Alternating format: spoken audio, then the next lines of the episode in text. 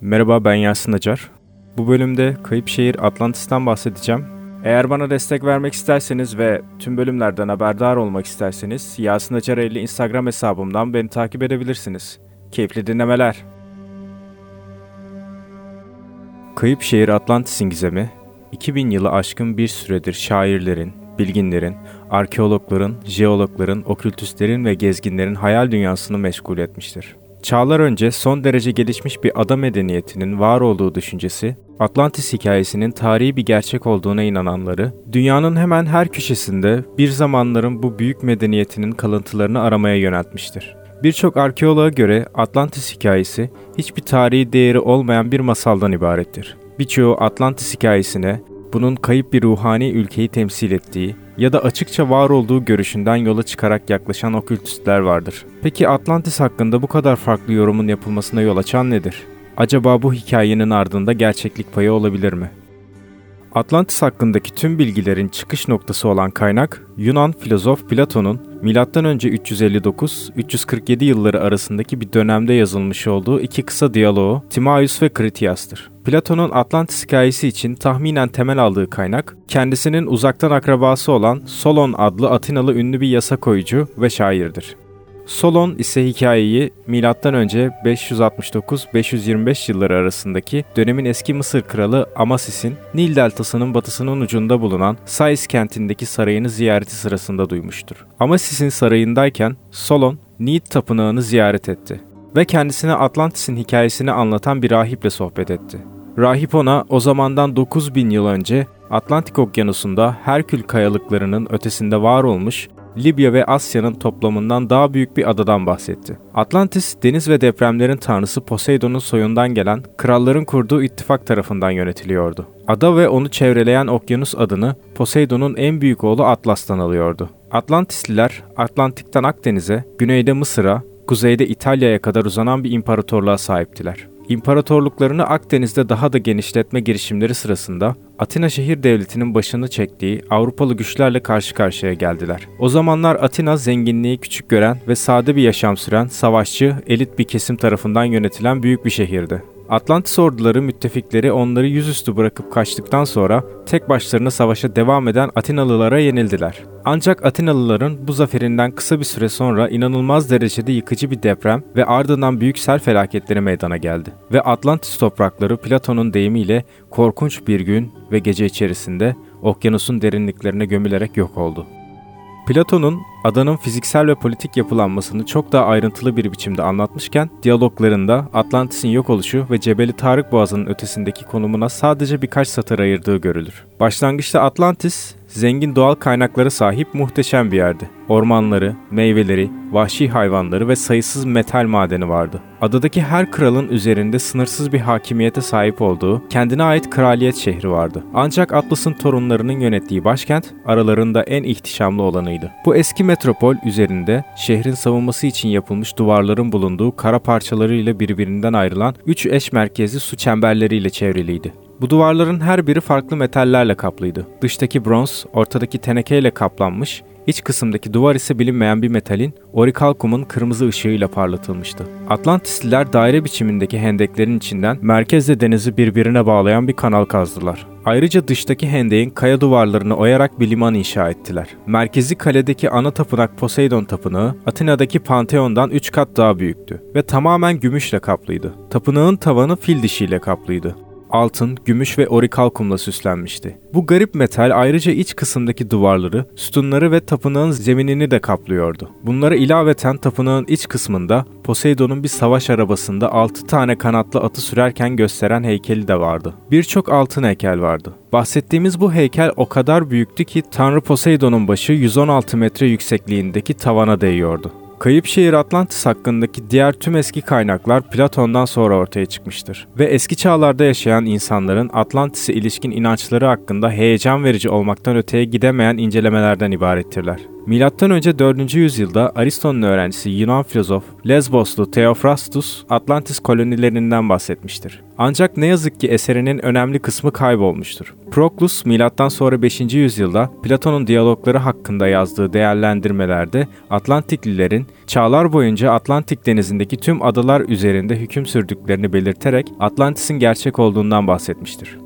Proklus bize ayrıca Platon'un eserlerini ilk yorumlayan kişi olan Krantor'un Mısır'da Sais'i ziyaret ettiği ve orada üzerinde Atlantis'in tarihini anlatan hieroglifler bulunan altın bir sütun gördüğünü söyler. Milattan sonra 2. yüzyılda yaşamış Romalı yazar Claudius Aelianus, Hayvanların Doğası Üzerine adlı eserinde Atlantik'ten Atlantik Okyanusu'nda bulunan Fenikelilerin geleneklerinde İspanya'nın güneybatı kıyısında bulunan eski çağ şehri olarak bilinen devasa bir ada olarak bahsetmiştir. Atlantis efsanesi 19. yüzyıldaki yeniden canlanışına kadar yüzyıllar boyunca genelde hiç gündeme gelmemiştir. Günümüzde efsanevi adaya ilişkin ciddi anlamda araştırmaların başlangıcı Amerikan Kongre üyesi ve yazar Ignatius Donnelly'nin 1882 yılında Atlantis Nuh Tufanı'ndan önce Dünya adlı eserini yayınlamasına dayanır. Donnelly, Eflatun'un Atlantis hakkındaki rivayetlerini birebir alarak bilinen tüm eski çağ medeniyetlerini kayıp adadan türediğini ileri sürmüştür.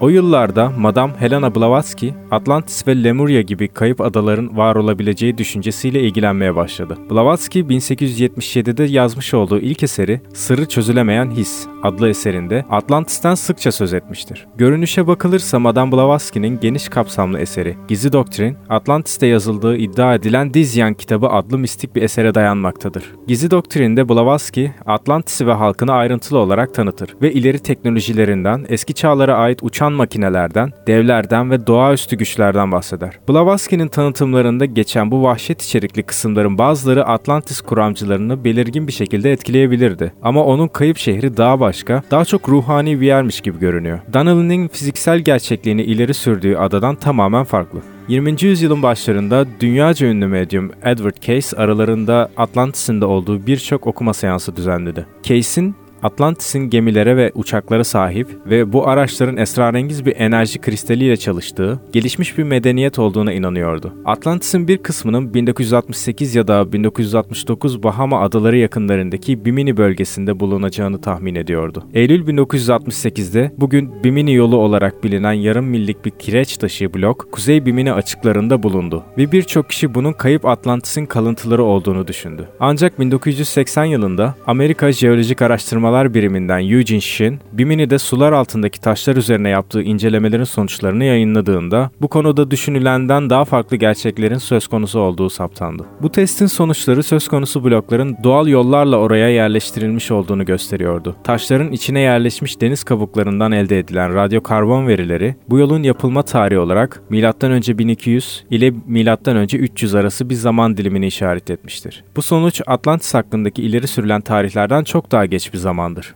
Birçok araştırmacı eski çağlardaki yazarların söylediklerine uyarak Orta Atlantik dağ sırasını kayıp şehrin kalıntıları olarak tanımlayıp Atlantis'i Orta Atlantik'te aramışlardır. Günümüzde kıtasal sürüklenme kuramının ortaya çıkışıyla birlikte jeologlar Atlantik'te büyük bir adanın olma ihtimali bulunduğuna karar vermişlerdir. Yine de levha tektoniği hala bir kuramdır. Bu yüzden gerçekliği kanıtlanıncaya kadar Atlantik'teki kayıp adanın varlığına inananlar araştırmalarını sürdüreceklerdir. Araştırmacılar eğer ada Orta Atlantik'te ise sular altındaki bir dağ sırasının ortasında bulunan 9 adalık bir takım ada olan Azor adalarının kayıp şehrin kalıntıları olabileceğini düşünüyorlar. Farklı kesimler kalıntılara dair ihtimallere Madeira, Kanarya adaları ve Yeşilburun adalarını da eklerler. Ancak saydığımız bu topraklarda bugüne kadar kayıp bir medeniyetin en küçük bir izine dahi rastlanmamıştır.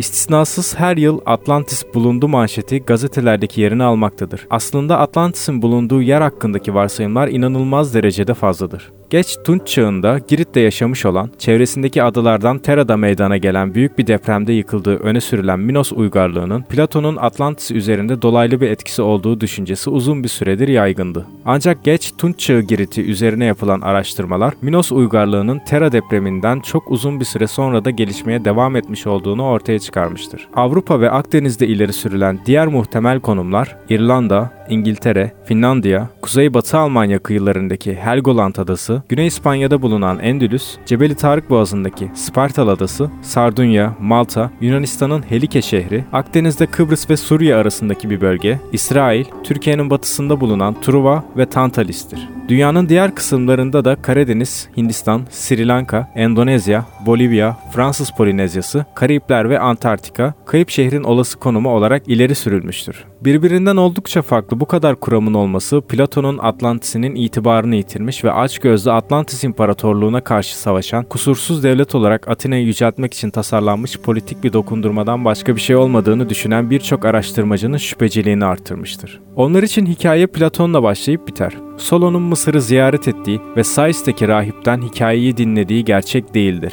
Bu araştırmacılara göre Platon'un Atlantis'in Atlantik'te Cebeli Tarık Boğazı'nın ötesinde olduğunu söylemesinin nedeni ünlü filozofun zamanında bir devasa okyanusun dünyanın bilinen sınırlarını temsil ediyor olmasıydı. Yine de Platon'un öncesi edebiyat eserlerinde Atlantis'e değinilmemesine rağmen Yunan tarihçi Herodot'un Tarihler adlı eserinde Solon'un Mısır'da Sais'le Amasis'ten bazı kanunlar aldığını belirterek bu hikayeden söz etmiştir. Bu Platon'un diyaloglarında belirttiği zamanda Solon'un Mısır'da bulunduğunu gösterir. Platon'un yazdıklarından kısmen Atina'yı yüceltmek istediği, zenginliğin ve gücün kusursuz yapılanmış, iyi yönetilen bir toplumu yenmeye yetmeyeceğinin yönündeki politik ve felsefi fikirlerini iletmeyi amaçladığı bellidir.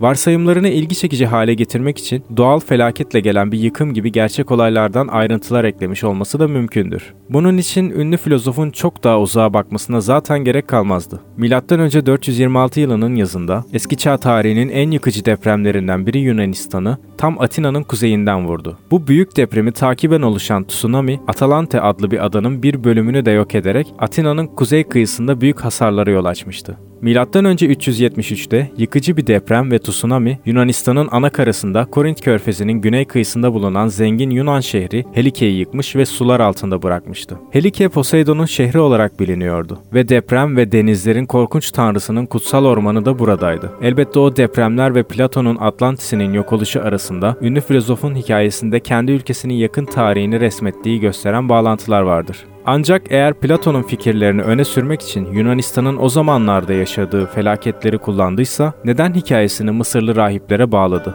Pek tabii ki çağdaşları da Atina veya Korint'te olmuş yıkıcı bir depremi anlatmayı akıllarına getirebilirlerdi. Hele ki o deprem sadece 10 ya da 20 yıl önce meydana gelmişse. Bu durumda Platon'un hikayesine kaynak olarak kullandıkları arasında hala eksik bir nokta varmış gibi görünüyor. Atlantis'in konumu hakkındaki en güncel kuram 2004'te Almanya'nın Wuppertal Üniversitesi'nde Dr. Rainer Kühne tarafından ortaya atılmıştır. Kühne uydu fotoğraflarını kullanarak İspanya'nın güneybatısında Platon'un Atlantis tarifiyle örtüşen özellikleri olduğu görülen bir bölgenin bulunduğunu tespit etti.